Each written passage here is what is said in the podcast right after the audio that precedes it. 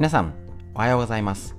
2月18日金曜日、第228回手作り構想ラジオ、今週最後になります。よろしくお願いします。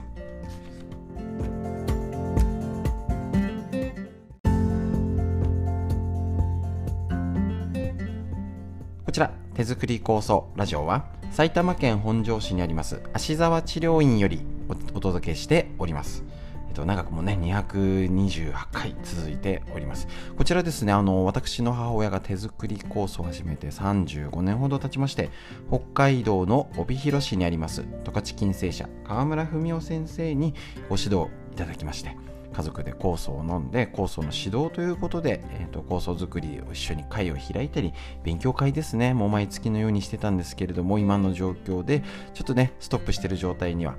なってるんですけれどもね、と、これからねどんどんねあの通常のモードに向けて、えーと、どんどんね流行が過ぎれば再開がしていけると思いますのででこちら、あのー、逆にコロナのきっかけに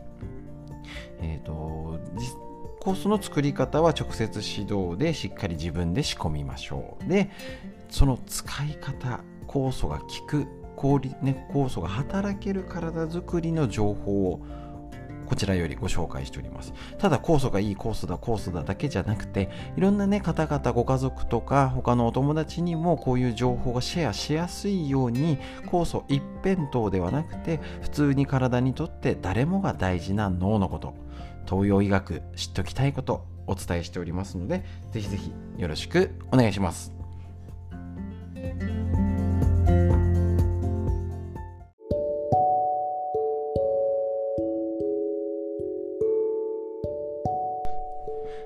はい、それでは最初、フリーのコーナー。ということでコロナのお話とかねいろいろしておりますけれどもなんだかねえっ、ー、と数全体の陽性者数は減っていくもののやっぱりまあ大体似たような考えな方もねネットとか他ので見てもね結局検査をしきれてないから実態がわからないよねとか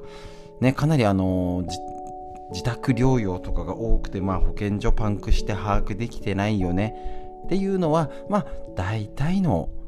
えー、大筋にみんなも見てるかなってなってますのでやっぱりこういう時ほどいろいろですね是非あのー、前も言ったことあるんですけど最近言ってなかったですね。私自身もなるべく情報はネットだけでもダメだしえー、っと朝は、えっと TBS ラジオを聞いてでえっと Voicy のニュースっていうのもねあのー、これ毎日じゃないか。ラジオのあニュースをまとめたラジオってのもありますし。で、えっと、テレビも見るし、まあ、ネットもちゃんと見るっていう風にするので、えっと、一部のもうあのね結構テレビだとあんまり偏った情報っていうので結局いやあのご存知でしょうか？今テレビだけの情報ってのは情報弱者ともいう言い方があるらしいんですよね。でもね、ちょっとね、このコロナのやった前のはそんな言い方してもしょうがねえじゃんと思ったけど、ちょっとコロナのこのことだと、やっぱり情報が偏ってるなっていうのはどうしても、ね、あのー、思うところでもありますし、なるべく多くの情報、だからうち、私自身が発してる情報も、本当にって疑ってもらって、で他であほん同じようなこと言ってるかもとか。いやこれは違うんじゃないみたいなっていうのもいろいろぜひありますので。ただ私自身はなるべくこのねえっ、ー、とただの憶測じゃなくてこういう可能性があるよねってのをなるべく言って今こういう情報もあるよねっていうのも言ってっていうふうになるべくしないとね。あのなんか陰謀論みたいなことまで言っちゃうとちょっとね言いたいのもあるんですけどこれやっぱおかしくない？みたいなのもあるんですけどなるべくねあの実生活に使えるレベルの話をして結局ねあのー、なこと文句言ったってしょうがないからやれることやりましょうっていうふうにいきましょうね。だからあのオミ,、えーと、オミクロン株のまた、えーと、ステルスオミクロン株のが出てきたっていう話もねあのー、東京で見つかったなんて言ってて結局ネット上のコメント見るともう前からいたでしょっていうね。あのー、ツッコミもやっぱりあ同じツッコミだねみたいな。あの大体考えるのはねもう前からある程度もういてあくまで確認されたのが今でしょみたいな。ねあのーやっぱりねただの風邪だよっていう見方もあるしやっぱり症状あの高熱が出たりとか、えーと、後遺症ですね。っていうとあの結局ちゃんと薬と封じ込められてない。つまりコントロールできてないってことはやっぱりただの風邪だけで済ませてもちょっとダメなのかなと。前から言ってるようにやっぱりあの高齢者だったり病気基礎疾患持ってたりとかね何かあって悪くなるっていう方いらっしゃいますので、えっと、気持ちはただの風邪と思ってます。ですけど行動としたら、えー、やれるべきこと。やればいいですし多分今今もきちんと気をつけてる方は今以上できませんって。ステルスだなんだよくわかんない横文字が出てきても基本はね生活は一緒です。ただやっぱり通勤通学だったり都心の働いてる方とかいろんな人とねあの不特定多数の人と会わなきゃいけないとかやっぱ環境がねだったりやっぱ濃厚接触者になったんだかなってないとかね。まあめんどくさいというか大丈夫っていうのはもうかなりある程度の期間でもうそのねあやこんなんで大丈夫なのみたいな逆にっていう行動のあのね組織もあったりとかしますしまあ保健所もパンクしてるしちゃんと動かないよね。でもやってる方も一生懸命やってるからやってる人が悪いんじゃなくてねシステムが悪いわけなんでね。まあなかなかそういうことに対応できない封じ込められない後手後手だっていうのは特に日本の場合はよく今回ので分かりましたのでね。なのでえっとじゃあじじゃあねいつも言ってるようにじゃあどうしたらいいのさって時にやっぱりえっ、とね、変異、まあ、まあ前から言ってるその変異ってあ当然ありますので、まあ、また差がね高止まりしてるって言っても結局検査しきれてないからこれもうね希望的観測がストーンってどんどん毎週下がってってねああ何十人だねもういいんでしょうみたいになるのを望みつつなんか下がるに下がらなくないみたいなむしろまた増えてないってこともあるかもしれないし、あったらあったで、ふーん、やっぱりね、だと思ったよ。だけど生活変わらずにっていう方が、なんか、ああ、どうしよう、またあれでっていうんじゃなく、臨機応変にね、もうみんね、別に動いてる範囲は動いてるし、気をつけようっていう範囲はここはやめようねってもう皆さんできてますので、ね。もちろん食事はやっぱ気をつけてますかね。ちょっと今月は気をつけなきゃかなと思ってるしそのねあのー、気をつけ方のあと範囲どれぐらいかを見定めようっていうところで情報を得ればいいかなと。他わかんないですもん本当になんだか。ね。ニュース聞いても何っていうのによくわからないじゃないですか。なので、えー、でそうある程度気をつけてるつもりですけどやっぱね細かい情報来ないですもんね。結局どうなったんだか。ワクチンがどう効き目あるんだか。3回目でどうなんだとか。なんかねよく分かんなくなっていますのでよく分かんないなら分かんないなりに行動するのが一番。もうね、えーと、免疫力上げるから、ね、体を温めよう酵素を活用しようしっかり飲んで塗ってね体のことに、えー、食事もねもうみんな大体気をつけてますから大丈夫です。ね、やれることやって、ああ、もう大丈夫だよねっていうんだったり、まあ、あと病気のこととか逆に時間があったりしたから、ね、結構あの、私も本、あのね、教えるストレッチとか他でも本紹介とかしててもね、なかなかね、読む時間がないよって方もそういう読む時間に当てるとか、ぜひ、かえってこのコロナの時、できた時間をどう活用するのか。ね、あの、楽しんで終わ楽しむのも大事なんですよ。だけど未来につながるこれからいろいろですね出てくると思いますので気をつけて生活していくための時間これからの家族のための時間を少しでもちょっとでいいですからね作るように心がけましょう。ということで、えーと、取り留めない話になりましたけれどもまたいろいろそういうオミクロンのその変異株のがどんどんニュースで出てきてもうんうん分かった OKOK っていう感じで冷静にふーんって感じで情報を仕入れてやれるべきこと淡々とやっていきましょう。そのための情報をどんどん毎日送ってきますので、よろしくお願いします。フリーのお話、以上です。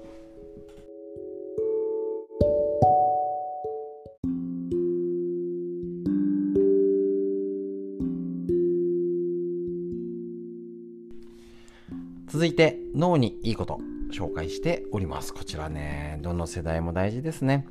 認知症予防の第一人者が教える脳にいいこと辞典本当に聞くことだけを集めましたということで白沢拓司先生のこちらの本よりご紹介。えっ、とですねこちら。今日のページは赤ワインは酒飲みを救う。なんだと？確認しましょう。お酒の席では何を選びますか？最初はビール。はーい。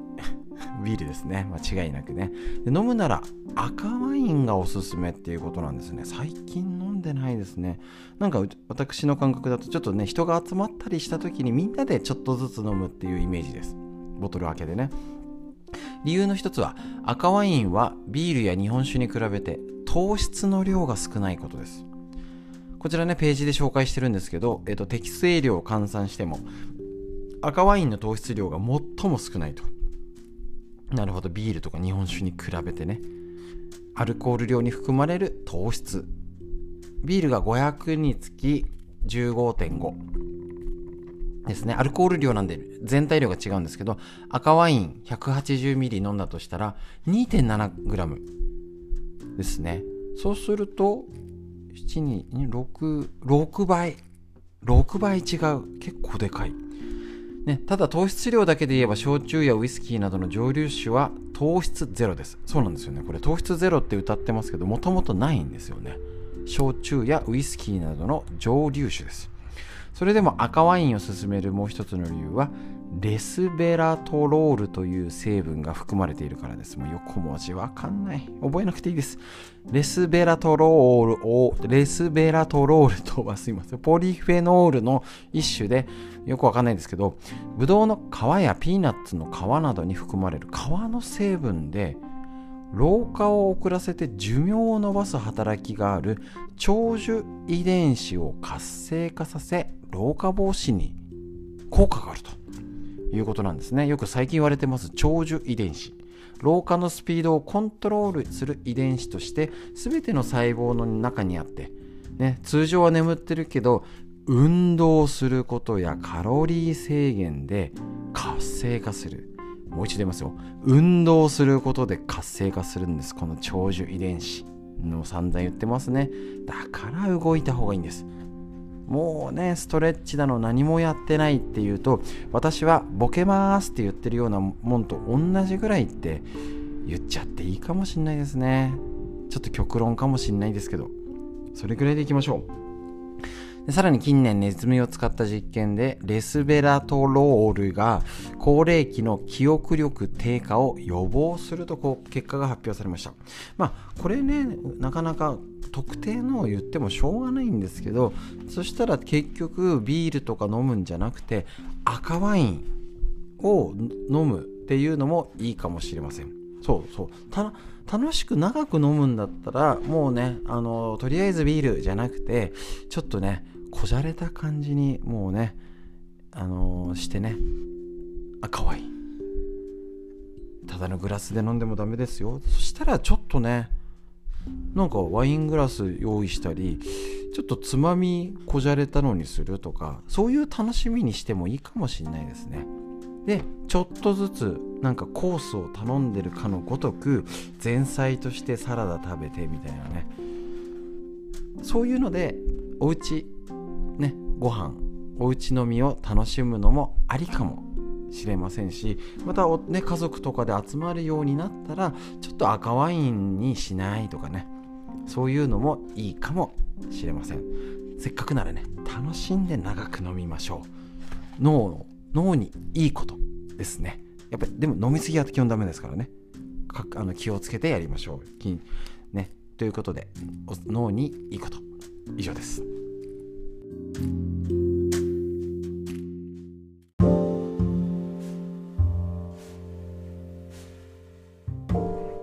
続いて東洋医学の知恵を一つこちらですね。2月18日のページ。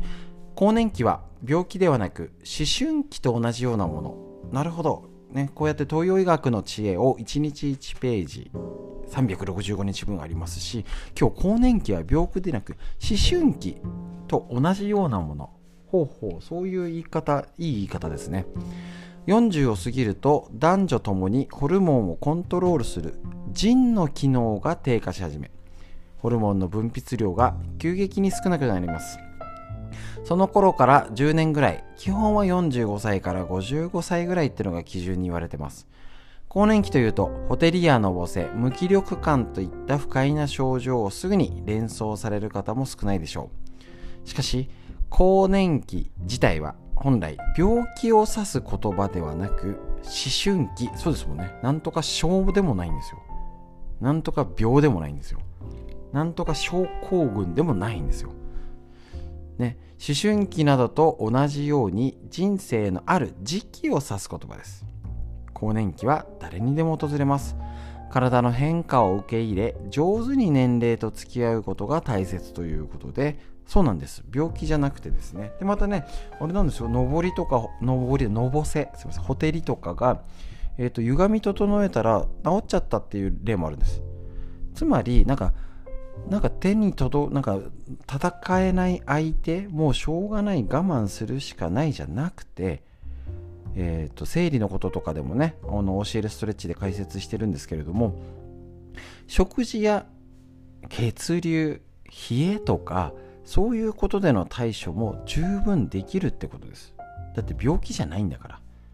いきなりねもうね心臓があのもうちゃんと動いてなくて病気です。肝臓がだいぶやられてますねっていうのによしすぐねなんとかしようって言ってすぐにはちょっとそういうのはねできることできないことあるんですけど病気じゃないんです。更年期なんです。ってことは十分もう血流冷え歪みとか普段の生活気をつけるべきことで十分対処できるよっていうお墨付きです。病気じゃないんです。ってことをぜひ話しましょう。もうねあのー、なんかもうなんか悪魔に取りつかれたみたいじゃないですか。なんつったらいいんですかね。もう更年期って扉を開けてね袋小路にでも入ったかのようにああもうなっちゃそろそろ年かもみたいにみんな思うんですけど病気じゃないです。ってことは対処できるってこと。ってことは振り回されずにコントロールできるってことなんですよ。ですよね。今ポリープがある。振りま、まあ今あるじゃん、もうの紛れもない事実じゃなくて、なんとか変えられるんです。その糸口として、切り口としてどうしようかな。っていうことで温めたりとか、歪みとか、食事どうかな。睡眠ちゃんと最近取れてるかな。便とかおしっこどうかな。そういうことをチェックする期間。として今まで一生懸命頑張ってきた体として出産だったりねもう毎度毎度生理で大変な状態をきてねなる症状としてああしょうがないよねこれぐらいは。じゃあよしよし何してあげたらね私の体は楽になるんだろうっていうことを見てあげてください。で、今まで出産とかね、そういう目で見てこなくて、今ね、えー、と、閉経迎えてっていうことで、何かちょっと病気や症状で悩んでる方は、あ、あの時のが今来てるかもしれないから、より一層温めて、ね、食事だったり、歪み気をつけて、今までお疲れ様、まだまだこれからよろしくねと、いたわってあげましょう。そのヒントが東洋医学だと思っております。病気じゃない対処ぜひ皆さんでねあのー、娘さんやお嫁ちゃんお孫ちゃんとそういう話をしてみてください。ということで東洋医学の知恵以上です。